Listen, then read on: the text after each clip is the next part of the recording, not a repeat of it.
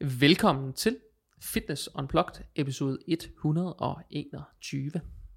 I øh, denne uges udgave af podcasten, der skal vi tale om øh, alt det her sådan frygt, der er, øh, om øh, ens livsstil, ens mål osv., øh, op til at man skal på sommerferie. Hvad er det for nogle øh, ting, man går sådan og har noget indre frygt omkring?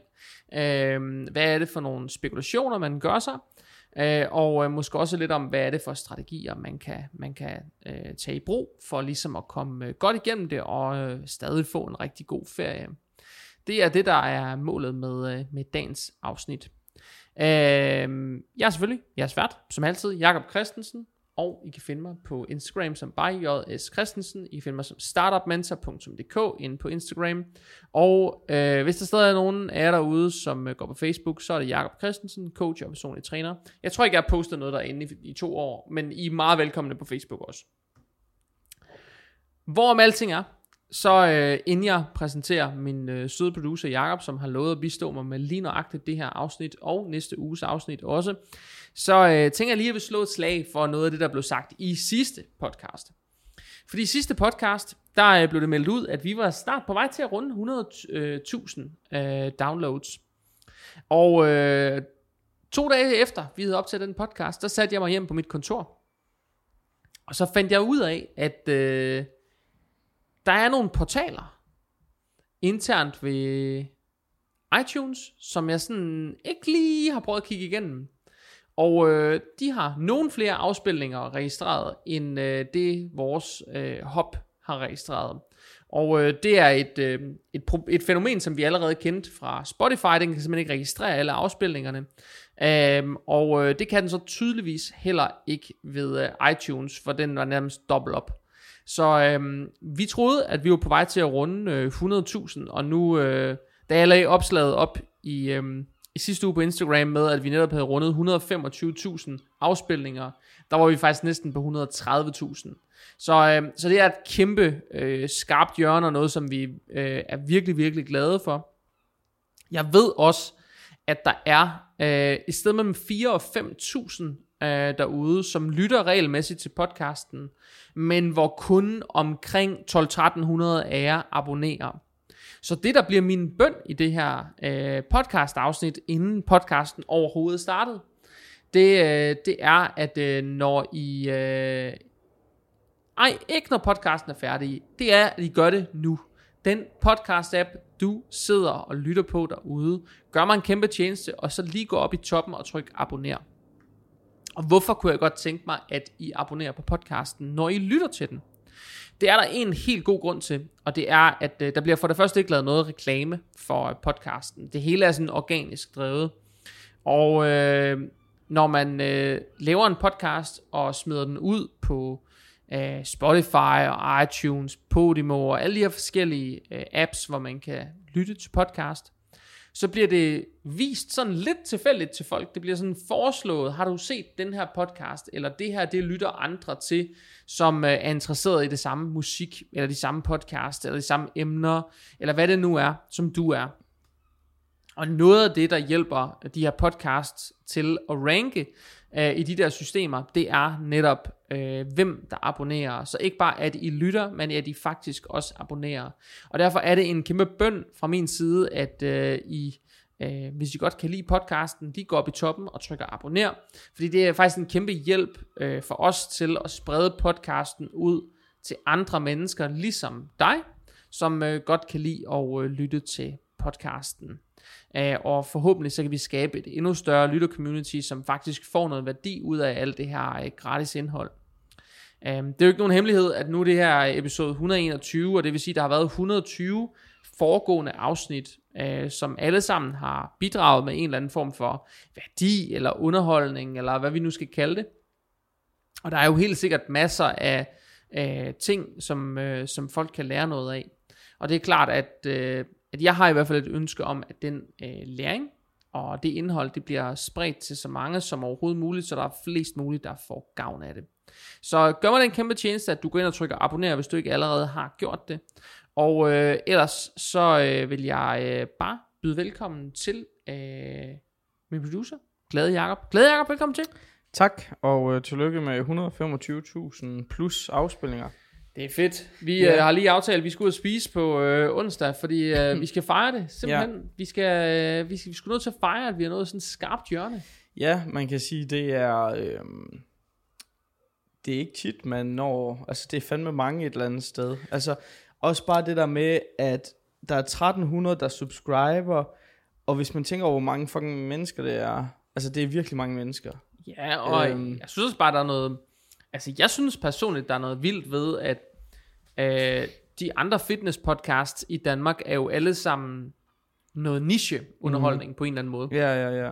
Det er noget niche, der henvender sig til en gruppe af mennesker, som interesserer sig rigtig meget for, hvordan de bevæger sig, mm. og hvad de spiser. Ja. Det er jo i bund og grund det, det handler om. Mm. Øhm, og øh, der er øh, de fleste andre podcasts, der, øh, der er jo nogle enkelte, som har øh, mere end en vært, og man så må Mm. sige mere end en ejer eller vært, Mm. eller hvad man nu skal sige som frontfigur, øh, som jo har et eller andet øh, reach på sociale medier, hvor de så deler det til. Ja. Men, men de fleste af dem er jo sådan, sådan set sådan nogle one-man shows, Mm.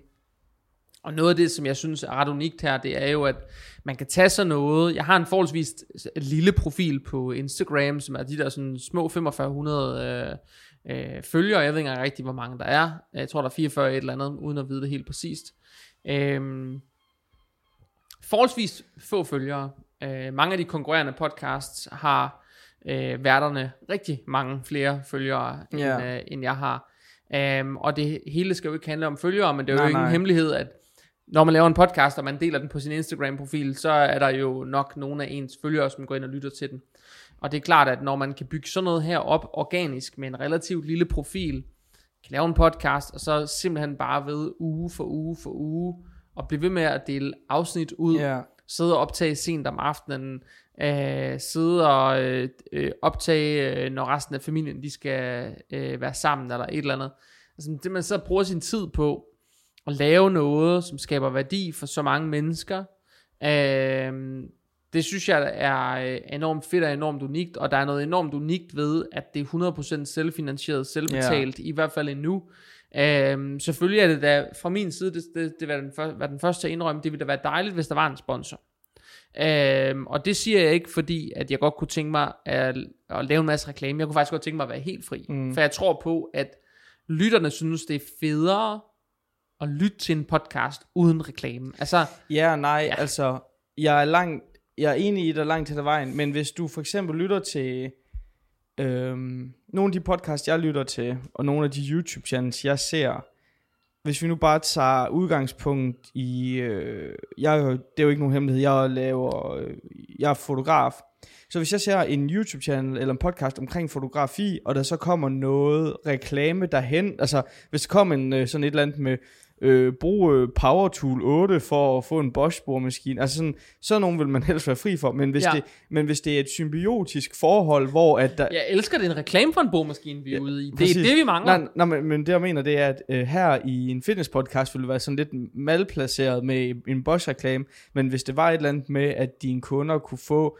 et øh, fedt tilbud, altså sådan, undskyld, Ja. ja. kunder, jeg mener lyttere, kunne få et fedt tilbud til noget, de går op i, så er det jo et godt symbiotisk øh, forhold, og så har man Og jo heller det- ikke lyst til, Og det er også, ja. Ja. men det er, jeg er enig så langt, men ja. Noget af det, jeg jo også ved, noget af det, jeg faktisk synes er fedt ved podcast, det er, når man får det der sådan helt rene medie, mm, hvor lidt ligesom Instagram var engang, før alle blev sådan nogle, øh, sådan nogle attention horse, der alle sammen ville sælge reklamer ja, for cremer, de ikke bruger, og øh, hårbørster, de ikke kan lide. Øh, det, det, er jo, det hele er jo blevet sådan noget med, hvem kan lande flest penge for en eller anden latterlig kampagne. mm, og det er jo både på godt og ondt, på en eller anden måde. Øh, men jeg synes, at der er noget vanvittigt anstrengt også ved reklameniveauet ja, ja, på de der på de sociale medier. Og Det det, så rykker også. over på podcast. Man kan sige, at podcasting er jo et medie, hvor vi får ikke mediestøtte. Uh, vi får ikke nogen royalties, endnu i hvert fald, men vi får ingen royalties, mm-hmm. der er ingen kodepenge. Uh, der kommer ikke noget. Uh, og der er altså lyttet uh, Fitness Unplugged for over en million minutter. mm, Altså jeg er ret sikker på, at hvis man går ind og kigger på, øh, på sådan danske musikere, for eksempel, øhm, så, så, så er der, fl- altså, så, så du skal alligevel have et nummer på 3 minutter, mm. afspillet temmelig mange gange, Ja, for at ja, lande ja. deroppe, ikke? Altså, du skal have 300 og, hvad skal du have? Øh, 333.000 Mm. afspilninger på Ja, ja, ja, et ja. musiknummer på 3 minutter, for at lande deroppe Mm. øh, i det luftlag. Altså, der er over en million minutter mm. afspillet. Over en million minutter. Ja. Ikke? Og hvor det... Øh, hvor det jo bare er sådan lidt... For mig... Jeg synes jo, det er vildt. Og jeg synes, men jeg synes også, det er anstrengt. At det er noget... Det er både fedt, at man kan give folk noget fedt. Mm. Ikke? Man kan give dem nogle oplevelser. Og man tager dem med på farten. Man kan vise Mm. dem nogle ting. Man kan lade dem møde ens helte. Man kan sådan fortælle dem nogle historier. Og sådan. Det er noget- synes jeg, noget sindssygt fedt ved. Men der bliver godt nok også investeret meget tid og mange penge i at lave podcasten. Altså, Mhm. Alene i den tid, der er investeret, der er investeret tid for os, for, for os begge to, for, for øh, mellem 2 og 3 millioner kroner, bare i det vores tid normalt vil være værd, hvis vi skulle gå ud og lave, altså Ja. løse vores almindelige arbejde, var jeg lige ved at sige. Ja, ja, fordi ja, det tager jo, det er jo ikke bare tiden, der er jo også øh, før vi optager, efter vi optager, altså sådan, Ja, men og der er også bare, øh, og så er der udstyr, og der er produktionstid, og sådan, altså mm. alt, altså alt koster. ja, ja, enig. Og det er klart, at, at hvis, hvis der var en sponsor på, for eksempel, Mm. tænk et eksempel, hvis der var en sponsor på, så ville det jo blive muligt, og øh, enten at tage ud og lave nogle, sådan, nogle, nogle federe events, om Ja, man så må ja, ja. sige. Øh, det vil være muligt at rejse lidt mere rundt og tale Mhm. med folk. Øh, men det vil også blive muligt måske at lave lidt mere frekvente afsnit. Det vil Ja. sige for eksempel at lave flere om ugen, eller køre flere med forskellige temaer, eller sådan, man vil kunne udvikle på det. Uh, I skrivende stund, hvis vi begynder at udvikle på det, så er jeg ret sikker på, at jeg har en kæreste hjemme, der siger, enten så er det podcast, eller også, nej, det siger hun. Nej, men det er stadig meget. Det siger hun ikke, men, men jeg ved, at derhjemme, når jeg skal ud af døren til det her, så er det temmelig anstrengt. Ikke fordi jeg ikke må tage ud og lave podcast, men fordi så er der tid, hvor jeg ikke er hjemme. Ja, det er klart. Øhm, og, og det, er, ja, så Fordi- det her, det laver vi jo ud over vores 37 timers øh, arbejdsuge. Det som vi, til, ingen af os har det- 37 timers arbejdsuge i forvejen, men, men ej, det er jo mere. ja, så, Ja. så det der mener med, at ud over vores øh, plus 50 timers arbejdsuge, Ja. så er der også øh, i hvert fald tre timer øh, her og der. Absolut. Og man kan sige, at, at til dem, som for eksempel gerne vil være succesfulde personlige trænere, så jeg snakker tit om det her, som når jeg køber startup man så snakker om det her som Mhm. de grå timer. Ja. Ja. Alle de ubetalte timer, dem hvor du sidder og skal Interessetimer lave... hedder det i dansk supermarked, Ja, eller altså, hvad det hedder. Du ved, dem hvor du skal sidde og lave content, dem hvor Mhm. du sidder og laver dine egne reklamer, dem hvor du sidder og laver et eller andet, som du skal bruge, Ja. blogindlæg, YouTube, uh, whatever, hvad det nu er, du kaster dig ud i for nogle medier. Tid du ikke får betaling for. ja. Og, øhm, og et eller andet sted kan man sige, her er der et medie, hvor, altså hvis, hvis vi for eksempel fik andel i mediestøtten, øhm, så vil der være øh, penge til at udvikle podcasten. Ja, ja, præcis. Øhm, og det er noget af det, som jeg godt kunne drømme lidt om, men samtidig så nyder jeg også, som jeg siger, jeg nyder meget det der med, at det er sådan uforstyrret. Der er ingen reklamer, Mm. der er ikke noget med noget. Øh, hvis man øh, ringer ud og, t- og taler med nogen om sådan, kunne du tænke dig at være med i podcasten, så er der ikke noget med, at der er et eller andet skjult reklame for et eller andet. Nej. Så er, det, så er de bare med sådan plain and simple, og det, det synes jeg også kan noget. Mm. Altså det synes jeg også er fedt. Selvfølgelig. Øhm, så det er jeg selvfølgelig også øh, glad for, men jeg øh, vil da sige, at jeg håber på sigt, at der, kom, der onboarder en partner, som har lyst til at øh, sige, at vi laver et eller andet fast samarbejde mm. her. Fordi det vil, det vil betyde, at podcasten den kan rykke sig lige et niveau. Ja, helt bestemt. Øhm, og, og gøre det muligt eventuelt at lave mere content ud af det. Mm. Lave contentet bedre. Øh, eller lave mere, Ja. øh, mere frekvente øh, hvad hedder det, podcasts. Helt Så- bestemt. Ja, det er jo øh, selvfølgelig tanken, men uagtet så er vi, øh, vi er faktisk ikke bare på 125.000 øh, afspilninger, vi er, sådan, vi er jo faktisk nærmere de 130, så det kan være, vi er over. Ja, den her kommer ud. Uanset hvad, så er det jo sindssygt fedt, noget Ja. jeg er sindssygt stolt af. Hvordan har du det med, Jacob? Jamen, altså man kan jo sige... Øh, jeg... Du var jo en af mine første sådan kunder i forhold til at lave podcast og sådan noget. Og det er jo også en nice... Altså, det er jo fedt, at der er succes i forhold til også, at du snakkede noget om, at du har kunne skrue ned for nogle andre poster andre steder, fordi at du Mm. har den organiske trafik her, den øh, hjælper, altså sådan, det virker, ellers sad vi her jo ikke her øh, to og et halvt år dø, dyb og, og blev ved med at lave det, altså sådan, Nej. det er jo ikke bare for sjov ballade, øhm, så, så det der med, at det er jo fedt som- producer at se, at der er 100, næsten 30.000, der har fået noget ud af det her, altså sådan, Ja. Og, det er jo ikke personer. Nej, nej, det er nok nej. de samme ja, personer. præcis, ja, der er 4-5.000, 6.000 mennesker øh, i større eller mindre grad, som har fået noget ud af det her over de sidste ja, ja, par år. Ja, præcis. Og det er det, jeg mener med, at, at det er fedt både menneskeligt, og det er jo fedt at kunne se, at der kommer alle de beskeder, der gør, Mm-hmm. og, og det er en god case for mig. Øhm, så, så jeg synes jo også, det er fedt. Det er jo ikke særlig fedt. Øh, alle har vel prøvet at lave noget arbejde, hvor man ikke føler, at der kom det ud af det, der skulle kommes ud af det.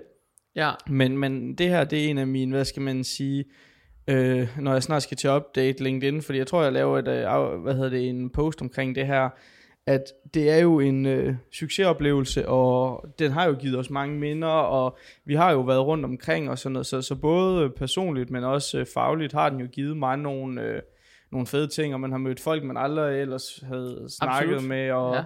Man får nogle og- chancer. Ja, præcis. Så, så helt bestemt, så er det også, øhm, og det er jo blevet sådan en fast ting, ligesom du sagde med din kæreste, så ved, min kæreste ved jo også godt, at det her, det er, øh, det er jo noget, som vi bruger. Nogle gange kan vi af- optage to afsnit på en dag, andre gange kan vi kun optage en, så nogle gange mødes vi hver uge, andre gange mødes vi hver tredje uge, eller hvis der lige kommer en pause i, altså, sådan- så, så der er jo blevet sådan en... Det er rimelig frekvent, ja. Ja, præcis. ja. Og, og det synes jeg bare er fedt. Og især, altså sådan, mit største takeaway, det er jo helt klart, at, at vi kører på, øh, at vi kører på anden eller tredje år. Vi er på øh, tredje år. Ja, og at det stadigvæk kan øh, betale sig for dig, og at der er stadigvæk af... Altså man kan sige betal, betale sig og betale sig. Jeg ved ikke, om det kan betale sig. Okay, fair nok. Ja. Men Det er rigtigt, som du siger, der kommer meget organisk trafik på Ja. min uh, Instagram. Jeg tror, jeg skriver jo ud til alle. Altså Mm. jeg skriver simpelthen med alle, der begynder at følge mig. Mm. Uh, og det gør jeg af den årsag, at jeg kan simpelthen godt lide det. Jeg kan godt lide interaktionen. Mm. Uh, den sætter jeg pris på, så gå ind og følg med, så sender jeg dig en besked. Jeg synes, det er fedt. Du må også gå ind og følge med og sende mig en besked, så skal Mm. jeg nok svare dig. Men, uh, men jeg, jeg kan godt lide den der interaktion med mine følgere. Øhm, og jeg spørger dem næsten altid sådan, hvor, øh, hvor de har fundet mig henne, eller øh, hvordan de fandt på, at de skulle, skulle følge med med mig. Omkring 90% svarer, at det er fordi, de har lyttet til podcasten. Mm. Ikke? Øhm, og, øh, og det er jo bare sindssygt fedt. Mm. Altså, det er jo sådan et, det er jo sådan en skulderklap. Og, og de der øh, interaktioner der, men det er da tit, at det udvikler sig til, at så, er der, så, så giver dem lige, så, så giver lige et godt råd, eller tilbyder lige, at de kan få lidt af min tid, eller et eller andet Mhm. til, så de gerne vil spørge om, eller hvis noget, de gerne vil, noget, de har brug for hjælp til, eller noget, de har brug for et spark i, i en eller anden retning, eller noget viden, eller har et eller andet spørgsmål, de kan få afklaret på podcasten, eller sådan noget. Jeg sætter mig altid ned og bruger tid på det. Mm. For jeg synes, det er mega fedt at skabe det der community omkring det. Den tid, der er blevet investeret Mm. i at lave det, om den har tjent sig hjem, det har altså ikke holdt regnskab med. Nej, nej. Men, men, men uanset hvad, så er det, så er det for mig at se et, et sjovere medie at lave. Efter jeg begyndte at lave podcast, har jeg for eksempel ikke haft brug for at lave Facebook øh, og sådan nogle ting. Det har jeg fuldstændig droppet. Facebook er jo nærmest et dødt medie i dag, ikke også? Så det er jo nærmest, det er jo fuldstændig droppet. Så jeg laver kun noget organisk i dag. Jeg har ikke brug for annoncering nogen steder. Og det synes jeg for eksempel er noget af det fedeste ved det, ja. det er, at jeg har, ikke, jeg, har ikke, jeg, jeg har ikke brug for annoncering for at have synlighed, fordi podcasten er faktisk nok til at generere den synlighed, der skal til. Og Ja. det synes jeg, altså det synes jeg er noget af det fedeste ved at lave den, absolut. Og det er også det, jeg prøvede at sige før, altså der er jo ikke nogen af, altså man kan jo bruge en podcast på mange forskellige måder, altså Mhm. nogle bruger dem 100% kommercielle, andre bruger dem 100% for sjov, og så, altså, Ja, der er jo 100 grunde til at lave det, men, men, der. men hvis vi, altså, øh, det er jo heller ikke meningen, vi skal komme ind i det, men, men der er jo virksomheder, øh, som, som ligesom din, hvor de er stoppet med at bruge betalt, altså paid øh, advertisement. Selvfølgelig bruger man tid og penge på det her, men, men, Ja. øh, men det er måske, som du siger, sjovere, og det er jo i hvert fald anderledes, end hvad 90-95% af industrien gør, kan man sige. Ja, altså, øh. industrien går jo i hvert fald den vej, Ja. at, at det har den været i mange år. Man kan sige, at jeg tror, tre eller seks måneder efter vi var begyndt at lave podcasten i, hvad har det været? 2020? Ja. Yeah, 2019, 2020? Noget omkring der. Ja. Jeg tror, tre eller seks måneder efter, der stoppede jeg med at lave, og det var jo egentlig ikke, fordi jeg brugte specielt mange penge på mm. at lave annonceringen. Der blev brugt en lille smule, altså lidt her og der, men, øh, men bare det der med, at man ikke behøver det mere. Ja. Øhm, jeg har trukket mig fra flere sociale medier, alene bare for, jeg laver kun Instagram og så det her. Ja. Øh, bare fordi, jeg synes det er meget mere nice at være organisk. Mm. Jeg har ikke brug for at have det der, øhm, have det der sådan store setup med reklamer og sådan noget. Jeg vil faktisk helst være fri for det. Ja. Øhm, og det synes jeg er fedt. Jeg er begyndt at arbejde med meget færre kunder. Øh, jeg arbejder meget mere tæt sammen med dem. Jeg har, øh, jeg kan godt lide det der sådan relationsopbygning, men det er jo også det, du ved, når folk de går ind og følger med på min, min, min uh, profil på Instagram, det er jo derfor, jeg skriver til dem. Det er jo fordi, jeg godt kan lide den her relationsopbygning. Mhm. Ikke? Helt bestemt. Jeg elsker de der dialoger, jeg har med folk. Jeg har lige haft en så sent som i dag. Jeg elsker de der dialoger. Jeg synes, Ja. det er det fedeste. Folk de bliver så glade, når man skriver til dem. Mm. Så Det er jo også top nice, kan man sige. Ja, og det tror jeg bare, jeg vil sige. Gå nu gå ind og følg med. Øhm, alene bare for, at jeg kan se, hvem er I lyttere? Ja. Hvorfor lytter I overhovedet med? Øh, det giver mig en unik mulighed for at få lidt, øh, lidt indsigt i, hvad, hvad er det, I søger i podcasten. Øhm, og så er det bare super nice at møde jer. Og det tror jeg er det tætteste på, man, man kommer og øh, møde folk øh, i den øh, alder, vi, tidsalder, vi lever i. Det er, at det foregår på en eller anden måde, i hvert fald indledningsvis digitalt. Mm. Øhm, så ja, det er da min, øh, min klare opfordring. Men øh, vi skal videre til dagens emne. Ja. Jakob, vi skal jo ikke snakke om podcastens udvikling, men Nå. ja, jeg synes jo det, egentlig, det var rimelig relevant lige Ja. at fornævnt, at Ja, ja. nu havde vi snakket har- om, at vi var sådan præcis. lige på Ja, nippet. ja, præcis. så gik jeg hjem og kiggede, og så er vi sådan set temmelig meget over 100.000. Ja, præcis. Vi var Så, så langt over. det, ja, ja, så det, det var på sin plads lige med en, øh, en lille snak om det, og det er jo bare fucking, det er mega nice at kunne, det er et fedt, det er et dejligt tal at kigge på, Ah, dog, vimmer, mand. så, så det var selvfølgelig på sin plads lige at, at nævne det. Øh, men ja, dagens øh, afsnit, Dagens afsnit, ja. Det skal handle om sådan de her sådan... Det her sådan, de her sådan ting, vi frygter ja, ved at skulle holde sommerferie. mm, De her sådan ting, som vi har svært ved sådan at greje, hvordan vi skal løse. De her ting, som vi sådan har svært ved at forventningsafstemme med os selv. Mm. I forbindelse med at holde ferie. Øhm, jeg spurgte i dag på Instagram, bare sådan for sjov, bare lige for at se, hvad fanden skriver folk. mm, Øh, jeg spurgte sådan, om der var nogle ting, sådan, at, som folk frygtede, og øh, i forbindelse med at skulle, skulle holde ferie. Og jeg fik, øh, der var fem af de svar, der kom, som jeg tænkte, dem lægger jeg lige ud, fordi de er ret sjove. ja, Øh, en skriver, ikke at få soleksem igen, når vi skal på charterferie nummer to snart. hvad betyder det? Soleksem, Ja, det er sådan nogle røde knopper, man får, når man lever for meget i solen. ligesom varmeknopper eller hvad? Øh, er bare værre. Okay, yikes. Øh, en, der skriver, at min sommerferie på tre uger er alt for kort. øh, en, der skriver, at miste muskelmasse styrke, når jeg tager på ferie. Det Yikes. kunne måske være en af dem, som øh, vi måske vil tage op.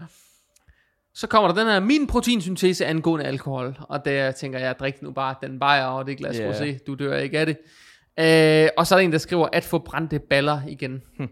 øh, men øh, det var ikke, det er ikke den form for frygt du- og nej. udfordringer, jeg havde tænkt på, da jeg Nej. lagde det op. Så det var bare sjovt at se, at det var lige det, folk de tænkte, når de så det. Ja, det kunne være, at de også godt vidste, hvad du mente, men bare synes, det var lidt Bare sjovt. synes, det var og- sjovt. Ja. Ja, lige præcis. Ja, fordi jeg tænker, at du tænker ligesom mig, det der med, at tør man vise maven frem, eller tør man, og mister man det der muskelmasse, som du snakkede om, eller sådan nogle ting. Eller hvad? Jeg tror faktisk, jeg tror faktisk, der er enormt mange, jeg tror, der er enormt meget frygt forbundet med faktisk at skulle holde sommerferie. Mm, Især for folk, som forsøger at skabe en eller anden form for resultat øh, ja. med deres krop. Altså om det er noget vægtøgning, muskelmasse, et eller andet, de leger med, eller det er Ja. noget vægttab i større eller mindre grad. Jeg tror fandme, der føler noget, noget frygt med det der. Øhm, det tror jeg, der gør. Og jeg tror, det er på alt. Jeg tror, det er på øhm, maden, man spiser. Hotellet, man rejser til. Øhm, menneskene, man bor med i sommerhuset.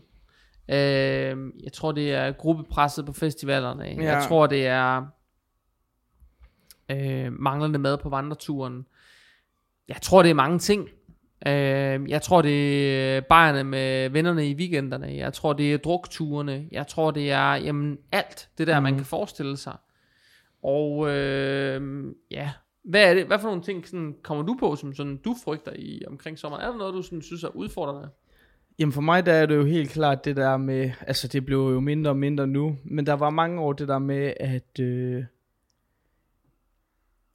at det var, selvom at jeg spiste meget usundt, så følte jeg at være på ferie, det var forbundet med, at åh oh, nej, nu skal jeg spise usundt i en hel uge ekstra, hvis du ved, hvad mener, der med, at, Ja.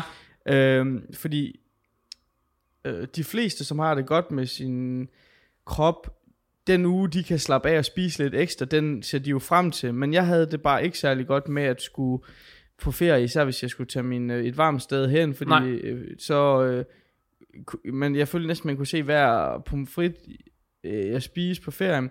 Så jeg gik egentlig bare hele tiden og var irriteret over sådan, åh, så jeg nød det ikke rigtigt, eller hvad man skal sige. Øhm, Nej. Men øh, nu har jeg jo sådan, øh, man kan sige, jeg er lige et sted nu, hvor at, øh, jeg har tabt mig 8 kilo i år, men jeg har stået stille i siden min, bar, mit barn blev født, ikke Har du også? lige blevet klippet, Jacob? Præcis. Du har rimelig langt hår først. Måske Ja. har du tabt dig 500 gram? Præcis. Ej, der, var fandme, ikke- der er 500 gram er meget hår, Jacob. Det er virkelig meget Okay. hår. Men, Men, Slap af, den hestehale. okay, men hvad hedder det? Øh, jeg er blevet mere afslappet. Det tror jeg, de fleste gør med alderen. Altså, jeg hviler mere i mig selv nu. Ja. Så, så jeg kan godt forstå, hvis, hvis nogle gange er det også irriterende, hvis man bare gerne vil fremad, om det er som en virksomhed eller et eller andet, og så skal til at stoppe i noget tid, hvis Ja. sådan, lave det der cut-off der. Øhm, men altså, jeg tror bare, den måde jeg ser på med træning og sådan noget, det er, at hvis du så i din øh, ferie, hvis du elsker at træne, så kan du bare måske være lidt mere ligeglad med dine kalorier, og så bare Mhm. træne det samme, eller et eller andet i den stil, fordi det er jo ikke en dårlig ting at træne, mens du er på ferie, Nej. øh, og der kommer jo flere og flere øh, alternativer.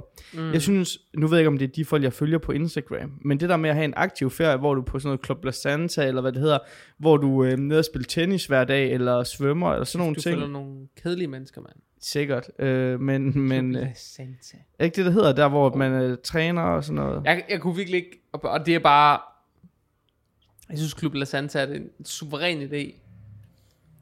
Men, men for mig er det, vil det ikke være ferie at tage et sted hen for at træne hele tiden. Det vil, virkelig, det vil Nej. faktisk ikke være ferie. Men, men du er jo heller ikke øh, bodybuilder med stor B på den måde. Sådan, det tror jeg ikke, der er nogen bodybuilder, der vil synes var Tror fedt på Klub La Santa. Ej, jeg Ja. tror det er sådan nogle... Øh, Hvem jeg tror, er det det, er nogle, jamen hvem, ja, det jeg tør fandme næsten ikke sige det, jeg er bange for, bare, øh, frygt for at miste lyttere her. Jeg tror, at det er, øh, jeg tror, det er folk, som har svært ved at få motioneret i dagligdagen, Okay. Øh, som nyder at komme ud og få en kickstart. Okay, for jeg skulle lige så sige, dem jeg følger der på Club La Santa, de mangler ikke at træne hver dag. Og så tror jeg, at det er sådan nogle fitness-typer, som Ja. tænker, jeg tager dig ned, og så Mm. kan jeg øh, få taget nogle fede billeder, Mm. og jeg kan få vist mine gains, Mm, og jeg kan få lov til at træne i bare mave Ja. og sådan noget. Så jeg tror, det er nogle, sådan nogle mennesker, som har sådan en ego, Ja. som er sådan lidt sådan en god side, og som ved, de har en flot krop, som Mm. bare ved, de er lækre, Ja. som bare ved at sådan, åh, oh, man, han synes bare, synes bare, jeg er for lækker, når jeg Ja. går rundt her i min bikini.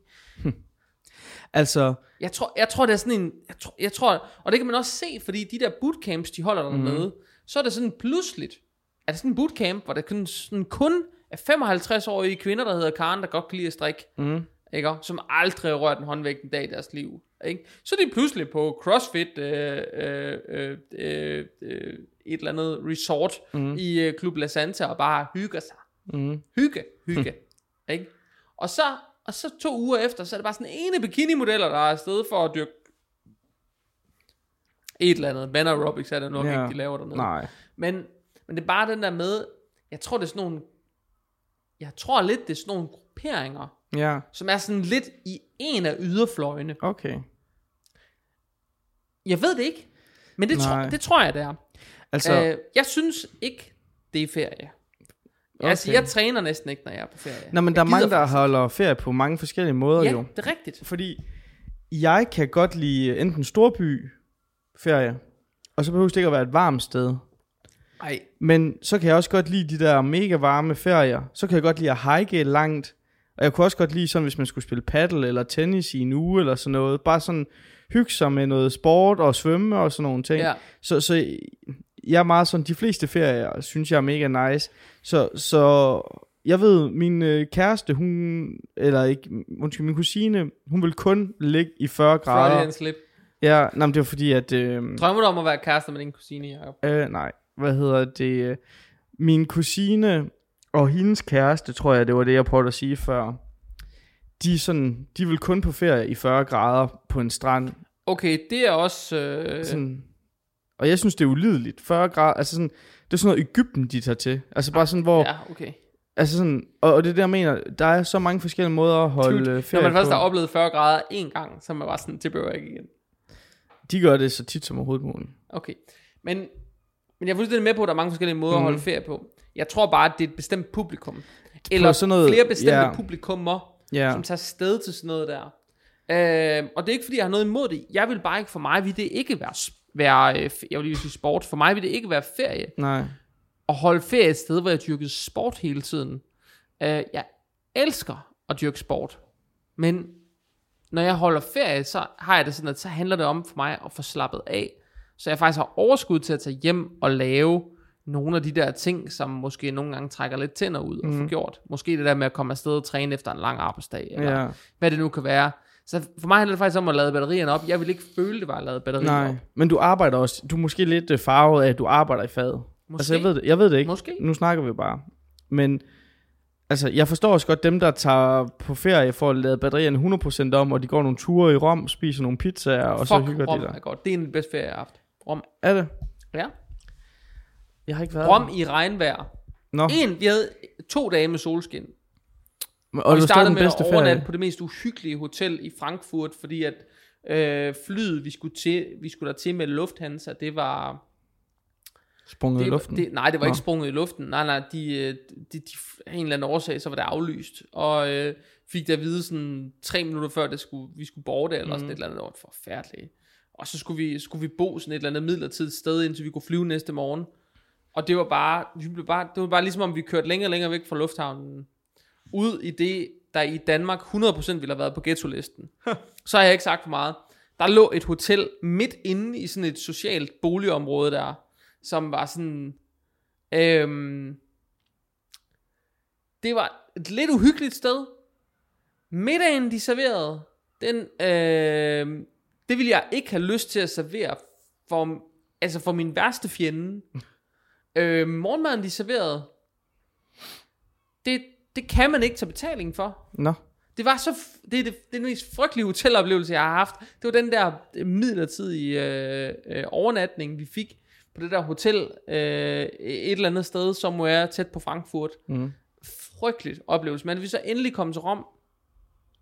Det var simpelthen et fantastisk sted. Kæft, vi spiste mange gode steder. Vi var på det mest hyggelige lille hotel. Øh, sådan et lille bitte, bitte sådan butikhotel, hvor der, der er 20 værelser eller sådan et eller andet. Midt inde i byen. Det var mega fedt. nice. Mega fedt sted. Ja, Så Rom, det kan jeg kun anbefale, Jacob. Men det var ikke ferieanbefalinger, vi skulle Nej, nej, i. Men, det- øh, men det blev faktisk det. har jeg virkelig gode ferieminder for brug koden øh, fitness by Jacob øh, 12 det er der for at få rabat på. Der er ikke noget med det. Nå, Nej, det er der ikke noget med. okay, Det er ikke sådan, nok. I får rabatmærker på hotels.com eller et eller andet for at fyre den af. Nej, nej. Fair nok. Øhm, men ja, der er jo tusind måder at holde ferie på. Men jeg kan godt forstå dig, at du vil gerne tage på ferie for at koble 100% af og lave det, du ikke gør i hverdagen. Det er jo også en god Ja. måde, det der med, at, at simpelthen, selvom du elsker at træne, at lægge det på hylden, så du savner det, når du kommer hjem, Ja. eller hvad det nu end er, du gør. Altså, jeg plejer også at arbejde lidt på ferier, men det er jeg hoppet, holdt op med, fordi at jeg har mere lyst til at komme tilbage. Når, altså sådan, når jeg bare totalt koncentrerer mig om at øh, være på ferie. Øh, enig. Jeg er faktisk også blevet bedre til at arbejde mindre, når jeg er på ferie. Ja. I starten, de første år, jeg holdt ferie, kan jeg huske, at jeg havde sådan Mm. en indre frygt for, at hvis jeg kan svare på den her mail nu, så har jeg nok ikke noget firma, når jeg kommer hjem. så er jeg nok nødt til at skynde mig at svare på den her Ja. fucking mail, ikke? Så Jeg jeg, råber havde, din kæreste. Forstår du ikke, jeg er at gå konkurs? Jeg havde øh, altid, øh, det var sådan, hvis jeg skulle på hotelferie, Mm. uanset, øh, det har været med forskellige kærester de første år der, øhm, og det var altid sådan noget, der er nødt til at være en safety box på værelset, hvor der kan gå en computer ind, fordi mm. jeg er nødt til at have en computer med. Jeg kunne ikke lave noget på min telefon dengang, så jeg var nødt til sådan, jeg nødt til at have min computer med. Mm. Jeg er nødt til at sidde. Så sad jeg ude i solen, der, Mhm. med en laptop i skødet, øh, og svarede på mails, med solbriller på under en paraply, eller en parasol, eller hvad sådan noget hedder. Sådan helt tåbeligt. Og jeg kan huske, jeg kan huske dengang jeg fik mange mails, der kunne jeg godt sådan få, altså på tre dage, hvor jeg ikke havde svaret min mailbox, der kunne godt være 100 Mm. der skulle svares på. Og jeg tænkte, shit mand, jeg skal i bund i det her. Og når jeg så kom hjem fra ferie, så tænkte jeg, nu har jeg svaret midtvejs på ugen. Nu er jeg godt sat, så når jeg starter, så er der sådan 10 mails, mm. så, der, så var der 150 eller sådan noget. Så bare tænkte, "Hvad- hvor fanden kommer det her fra? Mm. Og ikke? Øh, det var helt sindssygt med de mails dengang. Det er heldigvis skibet lidt ud af min forretning, det der på den måde. Jeg har jo mm. ikke brug for at have så mange kunder i dag, og af gode grunde. Øh, bruger næsten aldrig min mail, Mm. faktisk. Øh, men jeg bare, bare huske, det var en sindssyg tid, det der. Og, øh, og i dag er jeg overhovedet ikke bange for ikke at arbejde, når jeg holder fri. Øh, Men det er en god erkendelse, tror jeg. ja, det er, det er faktisk mega... Jeg gør det. Ja. Jeg tjekker da min WhatsApp en gang, men lige svarer nogle klienter og sådan noget. Det gør ja, jeg da. altså, Men, men jeg er ikke bange for at holde fri. nej. Og jeg synes også, altså sådan, der skal også være plads, og det er også et eller andet sted okay, at man lige gør lige nogle ting hurtigt, eller et eller andet den stil. Jeg synes Ja da. bare ikke, at det skal være, det er ikke så vigtigt for mig, at det skal være, på et tidspunkt også, åh, jeg skal have tre timer om dagen, ast- når jeg er afsted, hvis du ved, eller et eller andet den stil. Men, men nu der for mig, jeg har fået sådan en god øh, ritual, men når jeg er på ferie, så det eneste, jeg gider, det er, at jeg køber en Lego-kasse, og så skal den bare bygges, mens jeg er på ferie. Sådan det er det Så du eneste. sidder bare der, nede ved poolen. Nej, Sharm el okay, ja, vi Så går, sidder du der med dit Lego-sæt. okay, det skal nok lige, øh, jeg kan rigtig godt lide at være i sommerhus med min kæreste og i hendes Bum, familie. bum. Så når vi er i sommerhus, så gør jeg det. Øh, jeg havde nok ikke taget øh, dødsstjernen fra Star Wars med til Ibiza for at sidde dernede og bygge den. Der er overvægt i flyet der, vil jeg Præcis. bare sige. Og sådan otte af Lego-klodserne er smeltet i solen, og det øh, sejler rundt. Ej, for det er sjovt. Det er Ja. sjovt. Jeg har sådan en... Øh, ja, det er sjovt, når vi er sådan folk hjemme på besøg, Mm. og det er sådan, nå, sådan, nå, hvor er, jeg, hvor er dit kontor henne? Nå, sådan, jeg har kontor hernede. Nå, vi er nede og kigge. Ja, hold da kæft, alt det Lego, du har Ja. herinde.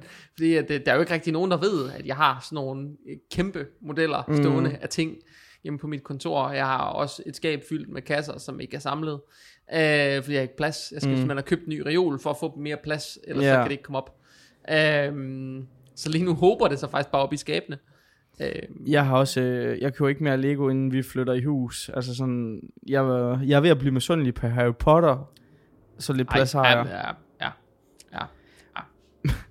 Men øhm, altså, hvis vi går tilbage til det med, med ferie, har du nogen, altså sådan, ting i forhold, altså, øh, du havde forventet, at, hvad var det for nogle ting, ja, du havde forventet, tror jeg er et bedre spørgsmål, at folk havde skrevet til dig? Jeg var nysgerrig, Mm. fordi nu har jeg jo lige sagt, at øh, hvis vi går nogle år tilbage, sådan noget 6-7 år tilbage, Mm. øh, da jeg skulle have sådan min første ferier, det første år tur, jeg ikke holdt sommerferie, jeg havde en uge, Mm. hvor jeg ikke arbejdede. Og der arbejdede jeg altså også to-tre dage. Øhm, men de første år, to-tre år, jeg var selvstændig, turde jeg nærmest ikke rigtig at holde ferie. Mm. Øhm, og jeg havde måske en til to ugers ferie på årsbasis. Altså, det er jo nærmest ingenting jo. Mm.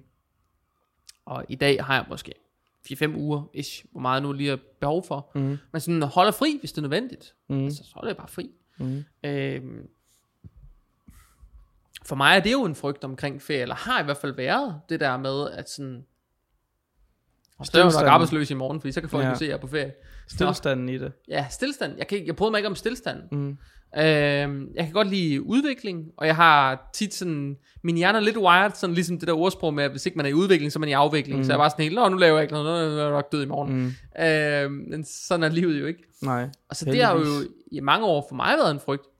Og jeg ved jo, at nogle af, noget af det, som jeg bliver præsenteret for af klienter stadig, øhm, og som jeg er blevet de sidste mange år, det er, havde min klient Christian, som også er lytter på podcasten, han var sådan her den anden dag, hey Jacob, kan jeg godt, øh, kan jeg godt implementere bajer Mm. i min kost her hen over sommeren? Så sagde du, fyr en bajer. Drik de bajer, du vil. Altså fordi, hvis ikke han er motiveret til at s- skyde den af, jamen hvad fanden er meningen så egentlig? Hvis ikke han er motiveret til at gøre det, han gerne vil, hvorfor? Og hvis det er det, der skal nogle øl til med gutterne i weekenden, Ja, ja. og en Roskilde Festival og sådan noget til at holde ham lidt til ilden, så go for it. Altså, Ja. jeg skal lige sige, at øh, Christian han drikker så mange bajere, at uh, Tuborg de spurgte ham på Roskilde Festival, om de måtte bruge ham i en reklame Nå. for Tuborg. Yikes. Øhm, så, men havde en anden, der skrev og spurgte mig, inden hun skulle på, øh, på ferie for nylig, sådan, øh, hvad hun skulle gøre med træning og kost, mens hun var væk, hvad jeg forventede, var sådan, ved du hvad, jeg forventer faktisk, du holder fri. jeg forventer helt ærligt, at du tager på ferie og nyder din familie og dine børn, og øh, venter med det der, til du kommer hjem, fordi ja. det Ja. render helt stensikkert ingen steder. Så det vil, jeg- vil anbefale, at du må træne det, du vil, du må gå op i det, det du vil, til det, det du vil, men husk at nyde din ferie. Helt bestemt, Ikke? ja. Lad være med, at- fordi man får ikke en ny chance for at gå på ferie. Nej. Hvis ikke man får slappet af, og det kan jeg huske, vi, faktisk, vi snakkede faktisk om det i podcasten sidste år. Jeg har haft sådan en stressende ferieoplevelse sidste år, Mm. at jeg kom tilbage sådan, jeg havde sådan helt muskelspasmer i ansigtet af at være stresset Mm. sidste år. Der var ed og ryl med run på i mit liv. Ja. Jeg har sådan helt sådan tics under øjnene, sådan kronisk i en måned eller sådan et eller andet. Og jeg var sådan helt ude af mit gode skin, og øh, kunne ikke sådan være i mig selv, over at jeg kan få lov at holde fri. Mm. Og det er hammerende svært at være i, altså. Ja. Det er hammer svært at være i sådan en position, Ja. hvor jeg sådan, du, du får ikke mange chancer Nej. for at holde ferie i løbet af et år. Mm-hmm. Når du så endelig gør det, så er det i hvert fald for mig, min rådgivning til mine klienter, det er, slap af, Ja. hold jeres ferie. Det render ingen steder, når I kan komme hjem, så kan I træne videre. Ja. Jeres muskelmasse render i hvert fald helt sikkert ingen steder. Vel, så tag det nu, tag nu afsted. Ikke? Ja. Det er også noget, jeg har lært det der med, at... Altså jeg er ligesom dig, jeg skal have, når, når jeg går på ferie, så har jeg stress de to, tre første dage. Eller Ja. ikke sådan, Altså- skal, skal du akklimatiseres? Ja, præcis. Jeg skal lige sådan, ja. i starten jeg går hele tiden og tænker på arbejde og sådan noget, og sådan, ja, jeg snakker lidt med de andre, og sådan noget, men min hjerne Ja. kører bare 200 km i timen, og så sådan lige efter et par dage, så sådan, okay, nu er jeg nede i tempo, og så kan jeg godt holde den der nede, og ikke tage, tage for store, altså sådan, bare sådan Ja. cruise, eller man skal sige, og så bare, jeg kan godt lide at holde, den måde jeg holder sommerferie på, det er tit sådan, en uge lidt tidligt på året, og så to uger lidt senere, aktiv også. Ja. Øhm, men, men jeg tror, det er en helt vildt god idé, det der med, at det, det, det går lidt i hånd i hånd med det, vi har snakket om mange gange, det der med, at det er ikke det mellem jul og nytår, du tager på af, det er det mellem øh, nytår og jul. Altså sådan, det, det er ikke bare med at tage på, men, men det er sådan, det her stillestand, du har, du har måske ikke noget progression, men du kan ikke nå på en sommerferie. Sådan, oh no, my gains. Det er ikke sådan, der er tre i poolen, så... Øh, Jeg har lige haft, jeg har lige haft en så sent som i dag, faktisk tror jeg, hun har nok skrevet for et par dage siden, men jeg Mhm. svarede hende i dag, øhm, som skrev et eller andet om, at nu hun været på ferie, og øh, hun var rigtig bekymret, om hun skulle tage nogle tiltag, fordi hendes vægt var gået lidt op. Og var jeg sådan, nej, du skal ikke, altså gå tilbage til det, du gjorde inden, så skal din vægt nok, eller din krop nok selv finde af at korrigere med kropsvægt og væske og alt sådan noget. Lad det være, lad det være med at gå op i det. Ikke? Øhm, og jeg kan huske, du snakker om det der med at blive akklimatiseret, mm. øh, inden man skal på ferie. Jeg husker sidste år, vi skulle holde sommerferie, jeg var så, jeg havde så presset. Jeg, man, jeg havde bare travlt derop til. Jeg sad og arbejdede, og jeg arbejdede på højtryk hele den dag, Det kan jeg godt huske faktisk. indtil en snak- halv time, før vi skulle køre. Og da vi så skulle køre, der var jeg så stresset. Jeg skældte ud på al trafik, hele vejen indtil vi kom frem. Altså skældt ud, altså sådan, og normalt så er det sådan helt chill, og kan godt lide at køre bil og sådan noget. Jeg var bare skidesur hele vejen derhen. Og da vi så kom derhen, og kom op på værelset, så sad jeg der og trippede, og tjekkede min telefon. Kommer der snart arbejde? Er der noget, jeg skal lave? er der noget, jeg skal svare på? Ja, ja. Sådan, jeg kunne slet ikke, det tog mig, vi skulle bo på det hotel i tre dage, det tog mig to dage Mm, at nå til at kunne slappe af. ja. Hvordan har din kæreste med det? Hun var pisse træt af det, Ja. men hun vidste det godt. Okay. Hun ved godt, jeg er sådan, Mm, så, så det var ikke noget nyt. Hun var Nej. bare sådan, synes det var virkelig ærgerligt, ja. og øh, hvor vi øh, nok kommer til at arrangere det lidt anderledes fremover, så jeg ikke har det så presset. Ja. Du får lige Øh, to dage i et rum alene, og så kan du tage på ferie. Nej, nej, det er ikke sådan noget med Nej, det, nej, men nej. det er lige så meget noget med, at jeg har, altså jeg havde min, min ferie blevet ødelagt sidste Ja. år af det der, og hvor jeg har det sådan, jamen det det, der kunne have været blevet en rigtig god ferie, Mm. det endte med, at jeg slet ikke havde fået slappet af mm. I næsten tre uger. Ikke? Så sad bagefter sådan rystet på hænderne og sådan var sådan, mm. det er jo ikke fedt. Nej. Øh, det er det ikke, så det er holdt helt op med, at jeg er allerede begyndt at give ned til, at Mm. jeg skal på ferie og slapper af, og tager ikke, Mm. jeg tager slet ikke noget ekstra ind, og hvis der ikke, så aflyser jeg en halv dag, eller gør et eller andet, så chiller. Ja. Jeg laver kun det, jeg gider de her to uger i juli, inden jeg skal holde fri. Mm. Men det handler jo også ligesom om at få omstillet og opsat alting rigtigt, og dem, som skal starte efter august, de skal lige have noget info sendt ud, Ja. og du ved, men, men bare det der med, at man skal akklimatiseres, det, kan, det, det ved jeg, det er en kæmpe ting for mig. Det tager mig et par dage, før jeg sådan er omstillet til, at du skal Mm. ikke tjekke din telefon hele tiden. Du skal lade være med, og det er ikke vigtigt. Og, mm. Og det er i hvert fald sindssygt svært for mig Ja. at nå dertil. Øhm, så ja, jeg tror, at nogle af de ting, jeg havde forventet, det var, at folk ville skrive sådan med de der sådan klasse, den sådan, nu tog jeg det sådan de fem sjoveste, dem som jeg synes sådan, det, det er lidt sjovt, hvad det er. Men jeg har sådan forventet, at der var sådan, egentlig ville være flere, som ville være sådan, jeg synes det er vildt udfordrende, når man kommer på det her all-inclusive hotel, eller jeg synes det er virkelig svært at affinde mig med, at jeg ikke kan tabe mig, ligesom jeg gerne vil igen min sommerferie, Mm. eller et eller andet. Øhm, men jeg har sådan en ting, som jeg gør med klienter, som jeg godt kunne tænke mig sådan at give videre på podcasten. Jeg ved ikke, om vi har talt om det før. Men jeg kan godt lide at spørge mine klienter sådan, hvad er sådan din forventning til din sommerferie? Mm. Hvad er sådan din forventning til, hvad du selv skal kunne, og hvad vil du gerne have ud af din sommerferie? Øhm, og ofte meget forskellige svar. Øh, men hvis de, de er typisk en af to boldgader. Mm.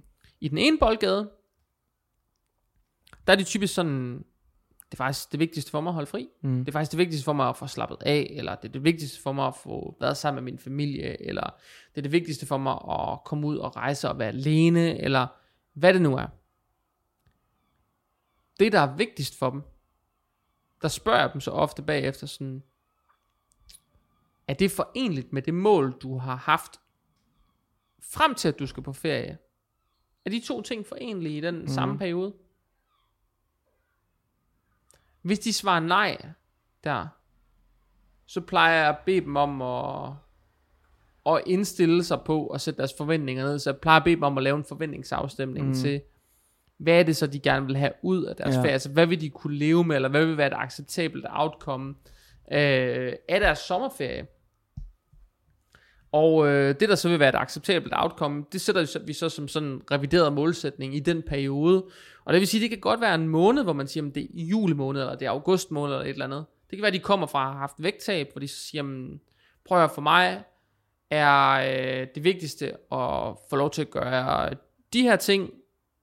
Hvis jeg kan lykkes med det, så er jeg glad, og jeg er faktisk bare, selvom jeg har tabt mig hele vejen frem til nu, så er jeg glad, hvis bare jeg kan være status quo. Eller hvis Mm. bare jeg max har taget to kilo på. Eller hvis bare et eller andet. Øh, kan også med at tabe mig det halve, det jeg plejer, eller et eller andet. Uanset hvad de siger, så er jeg ind, fordi jeg synes, det, det er fint. Altså, altså, det er super fint. Ja. Øh, jeg har det ikke sådan, at man skal, at det skal være på en bestemt måde. Øh, det tror jeg ikke, det bliver hverken bedre eller, eller ringere af. Nej, altså... Det er bare en meget, altså sådan... Det er virkelig øh, noget, der burde tale til det mere, tror jeg, fordi jeg tror langt fra, at vi er de eneste, der har det, ligesom vi beskrev før. Og altså sådan, det er bare sjovt. Det burde virkelig ikke at være sådan, at det skal være en stressfaktor for folk, at skal til at slappe af med sine venner og familie. Altså sådan, jeg synes det, øh, Jeg tror, det er for mange. ja, Jeg tror, der er rigtig mange, når de går på... De akklimatiserer sig ikke fra arbejde de sidste Nej. To dage, de er på arbejde. De gør det de første to dage i ferien. Ja. Og jeg, jeg er blevet bedre til at tænke, det er bare arbejde. Det der med, i stedet for skal... Jeg, jeg er begyndt at have det sådan... Selvfølgelig, hvis du har nogle vigtige deadlines, Ja. så er det klart, så skal du jo overholde dem, hvis der, især hvis der er andre, der, der regner med dig. Mm. Det kommer også an på, hvad for et arbejde du har. Altså sådan, nogle arbejder er jo bare anderledes. Men altså, prøv lige at altså, lad være med at stresse over, ej, jeg skal nå det her. Jo, hvis det er en deadline, så skal du. Men hvis det er bare fordi, du tænker, det har jeg gjort så tit. Og det kunne være nice, hvis jeg lige kunne blive færdig med, øh, for eksempel, jeg arbejder med videoredigering. Sådan, det er ikke fordi videoen skal være færdig, til jeg kommer tilbage, men jeg har bare sådan sat mig for, at den her video skal være færdig, før jeg går på ferie. Selvom den måske først er deadline ugen efter, jeg kommer hjem, eller et eller andet den stil. Ja. Så det her med at skære ned, som det jeg når, det når jeg. Øh, så længe jeg har overholdt mine aftaler, så skærer jeg helt ned, og jo, det kan godt være, altså sådan, og, og det har været godt for mig i hvert fald. Mm. Det der med ikke at sidde sådan en halv time efter, jeg burde, som min kæreste skriver til mig, hvornår kommer du hjem, vi skal køre i morgen tidlig, hvor jeg bare sidder og stresser sådan, ah, altså, det har jeg prøvet, og det gider jeg ikke mere. Så hvis man kan gøre det på den måde, så er det også en kæmpe anbefaling herfra. Altså jeg vil sige, det der med at lave en forventningsafstemning med sig selv, mm. uagtet hvilken form for mål man har haft inden sin ferie, jeg tror virkelig, det er vigtigt, at man får fundet ud af, hvad er succeskriteriet egentlig for en, mm. når man holder ferie? Altså, hvad er succeskriteriet for en god ferie? Ja. Hvad, hvad har man behov for at få ud af sin ferie? Ja. Hvad har man ikke behov for at få ud af sin ferie? ja. Øhm, og hvad er egentlig vigtigst? Altså simpelthen prøve at rangere det mod hinanden. Fordi ofte vil det jo nok være sådan, at hvis man siger, prøv høre, jeg, kan, jeg har virkelig brug for grillhygge med vennerne, mm. eller jeg har virkelig brug for, at jeg kan tage på hotel og spise, hvad jeg vil, eller mm. jeg har virkelig brug for, at jeg kan gøre whatever. Så er ikke sikkert, det er forenligt med, at man skal forsøge også at tælle sine kalorier, og være Nej. i uh, kalorieunderskud, Nej. eller hvad det nu kan være. Så det er ikke sikkert, det lige er forenligt. Nej. Uh, det er faktisk meget langt fra sandsynligt, at mm. det nødvendigvis er forenligt. Det kan godt være, det til dels af det, men det er nok ikke lige så forenligt, som når man er hjemme, og man er 100% i kontrol. Nej og man ikke er så impulsstyret. Øhm, så jeg tror, at den der forventningsafstemning er super, super vigtig. Øhm, det tror jeg, jeg, du har ret i. Som jeg siger, jeg havde jo forventet, at udfordringer, som folk kunne have, det var sådan noget med at finde gode træningssteder, når de var på mhm. ferie. Mm. Øhm, var sådan noget med, øh, hvor meget alkohol de kunne drikke, og hvad for noget mad de skulle spise, og alle sådan nogle ting. Mm. Og det tror jeg egentlig også, det er. Det tror jeg egentlig også, det er. Jeg tror i bund og grund, at der er mange, som er sådan, fordi de lever på en eller anden måde restriktivt i deres mm. dagligdag, når de forsøger at opnå et mål, så tror jeg ikke altid, det er givetigt for dem at komme på ferie. Nej. Øh, sådan et sted, hvor der er all inclusive, eller hvor der er et eller andet, øh, hvor man bare får mad. Nej. Jeg tror ikke nødvendigvis, det er givetigt, fordi lige pludselig er de i et andet, altså øh, i, i en anden setting. Ja. Hvor der bare er en stemning for, at her skal vi drikke, ja. her skal vi spise, her skal vi gøre et eller andet, ikke? Ja, jeg tror især de personer, som lever meget restriktivt i forhold til, måske hvis de i gang vil tabe sig og sådan noget, det, kan, det er i hvert fald noget, jeg kan snakke med omkring. Det der med, at hvis man sådan øh, ikke måske tæller kalorier, men er meget opmærksom på det, ja. så kan det måske være super angstprovokerende at stå i en buffet, hvor du ikke lige sådan kan sådan veje dit mad, eller sådan eyeball det, og det er måske sådan Øhm, hvad for nogle opskrifter det er lavet på. Det er jo tit sådan nogle steder, så det er jo ikke fordi, de har sparet på kalorierne, fordi at de fleste, der er sådan et sted, de er måske dernede for at få noget ekstra kalorier, eller et eller andet den stil, mm. så du ved ikke om, øh, om øh, hvad hedder det, scramble eggs om morgenen, det er med, med ekstra olie, eller sådan noget, for de skal smage bedre. Altså, og jeg kan jo kun, jeg siger kun det her, fordi jeg snakker af erfaring, at for mig, der har det i hvert fald været stressende en gang imellem det der. Ja. Altså, der er de her ting, hvor... Øh, hvor jeg, her har jeg et kontroltab, og det er jeg nødt til at acceptere, og det kan tage nogle dage og sådan ja. noget, eller det kan, som du siger, det kan være med til at ødelægge hele ferien, eller et eller andet den stil. Så. Jeg tror, jeg tror lige nøjagtigt, det der, den der idé i, i kontroltab, mm. når man tager på ferie, så er der jo enormt mange steder, hvor i det man tager ud af sin mm. hverdagssætning, så opstår der jo enormt meget kontroltab. Ja. Og det er jo også det, jeg kan mærke med mine klienter, det er, at når de spørger mig, hvad skal jeg gøre, når jeg skal på ferie, eller hvordan holder jeg det her bedst, eller hvad sådan, slap nu af. Ja. Fordi jeg ved jo godt, de kommer ud, og det første, de bliver mødt af, det er, at de mister kontrollen. Mm. Ikke? I det øjeblik, de er igennem lufthavnen og fløjet et eller andet sted hen på en sydhavsø, har de ikke lige tænkt de ting, de er vant til. Der er også mange fristelser. Mm. Måske mange ting, de godt kunne tænke sig at smage. Måske hvis alle andre rundt om bordet også skal have pandekager til morgenmad, så der kunne godt være, at man selv skal have det. Mm, ja. Ikke? Kunne da godt være, hvis man var ude et eller andet sted, og man skulle ud og spise, og resten af familien, de ville have et eller andet mad, man ikke var vant til at få, så var man ligesom lukket med hen på en restaurant, hvor man ikke rigtig kunne få det, man havde tænkt sig. Mm. Ikke? Men man skulle egentlig godt have lyst til det der, som, altså, Og det er bare det der med, altså jeg tror for mig at se, at den der forventningsafstemning sindssygt vigtig. Ja. Øh, jeg kan huske, at jeg lavede den med en fyr for nogle år siden, hvor jeg var sådan, han var sådan, han var startet den første uge af hans ferie, og så havde ikke lige fået lavet den der forventningsafstemning. Mm. Og så var han sindssygt skuffet.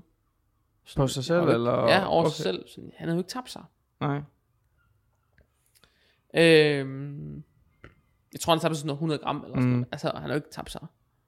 Og så var jeg sådan, som, hvad vil du egentlig gerne have haft ud af det? Altså, hvad er egentlig vigtigt for dig? Så havde vi den der snak, og så kom han og sagde sådan, det er faktisk vigtigere for mig at slappe af. Faktisk vigtigere for mig at øh, nyde tid med min kæreste, og øh, nyde opholdet og sådan nogle ting. Så var jeg sådan, fint. Simpelthen, har du et mål, vi skal, skal, altså skal vi revidere vores målsætning? For han var igennem sådan en vægttabsproces, hvor han lå og tabte sådan noget 2,5 kilo-ish om, om måneden. Det var, sådan, det var sådan meget gennemsnitligt, tror jeg. Okay, han lå stille og roligt i sådan en, en klassisk cutting face, som man siger. Øhm, og han var sådan, han ville faktisk være tilfreds med, hvis han bare kunne også med at tabe et kilo. Altså, han ville faktisk gerne have plads til ekstra mad. Han ville gerne have plads til, at det, han ikke skulle øh, tælle makroer, men bare kunne nøjes med at tælle kalorier, så han faktisk bare kunne spise fuldstændig frit, hvad der blev serveret, bare skulle holde styr på mængderne og sådan noget. Så, så jeg tror meget, det er det der med at lave sådan noget, noget forventningsafstemning, og det, og det mm. faktisk vil jeg sige, at da vi havde talt om det, der, der, øh, der var han ret lettet, øh, fordi han synes, det var, han ikke overvejede, at det nok var måden at gribe det an på, fordi der netop kom sådan en uge med meget uforudsigelighed. Mm. Øhm, så ja, jeg vil sige, det, det, det er klart øh, nummer et måde at takle udfordringer på i forbindelse med ferien. Øh, frygt og udf- udfordringer, øh, hvor man sådan ikke rigtig føler, man kan bunde, ikke rigtig ved, hvad man skal gøre. Mm. Jeg tror, forventningsafstemning er vejen frem. Ja. Det tror jeg er en god konklusion. For det tror jeg virkelig også. Ja. Altså, jeg tror 100% ikke, man skal være bange for det der med proteinsyntesen. Altså, sådan chill, bro. Ja. Altså så mange bajer, du drikker ikke så mange bajer, din proteinsyntese bliver sat lidt ud af spil, og selv hvis du gør, altså, selv hvis du bare sådan ånder alkohol i en uge, Mm. så er der ikke fordi, altså, jeg skulle aldrig set nogen mist, altså, der, er- altså muskelvæv falder jo ikke bare sådan lige af. Nej, Nej. Fysik for, forandrer sig altså ikke bare på magisk vis. nej. Det var du lidt mere bloated end normalt, men... øh, Jamen, ja, eller dehydreret as fuck, fordi man bare Ja, har præcis. drukket, drukket øl en hel uge, ikke? Altså, helt ærligt, så vil jeg sige, tag at slappe af med de mm. der Mhm. ting. Drik nu de øl, I gerne vil have. Drik nu det vin, I gerne vil have. Drik nu de drinks, I gerne vil have. Nyd det mad, I gerne vil have. Bare mm. Slap af. Men lav en forventningsafstemning først. Øhm, fordi jeg tror, det er meget individuelt, hvad der er, folk gerne vil have ud af deres Ja, sommerferie. Altså, hvad er egentlig vigtigt for dem, når de holder ja. fri? Øhm, for mig er det at arbejde mindre og være mere sammen med min familie. Øhm, det er ikke at spise noget bestemt mad, eller gøre et eller andet, fordi jeg spiser de ting, jeg har lyst til til daglig. Altså, jeg er ikke sådan, jeg er ikke sådan restriktiv med noget. Nej, du lever et meget balanceret liv, synes jeg. Det tror jeg. Det tror jeg. Jeg drikker sgu et glas vin og Spiser en pizza. spiser pizza, pizza hver uge, tror jeg.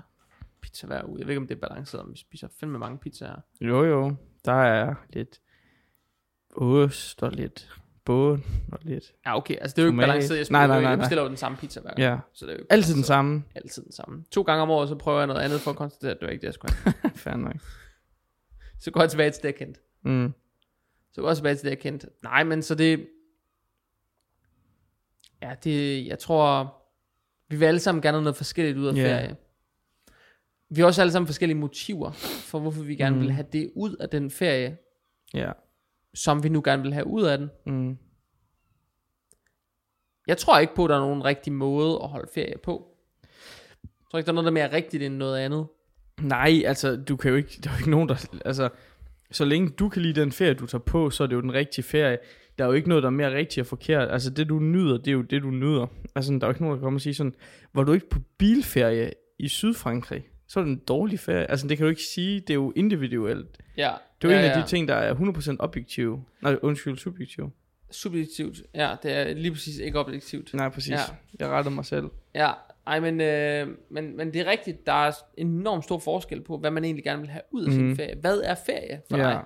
Og jeg tror, det er det spørgsmål, jeg vil starte med at stille mig selv. To spørgsmål. Det ene spørgsmål, det vil være, hvad er vigtigst? Ikke vigtigt, men vigtigst på min ferie.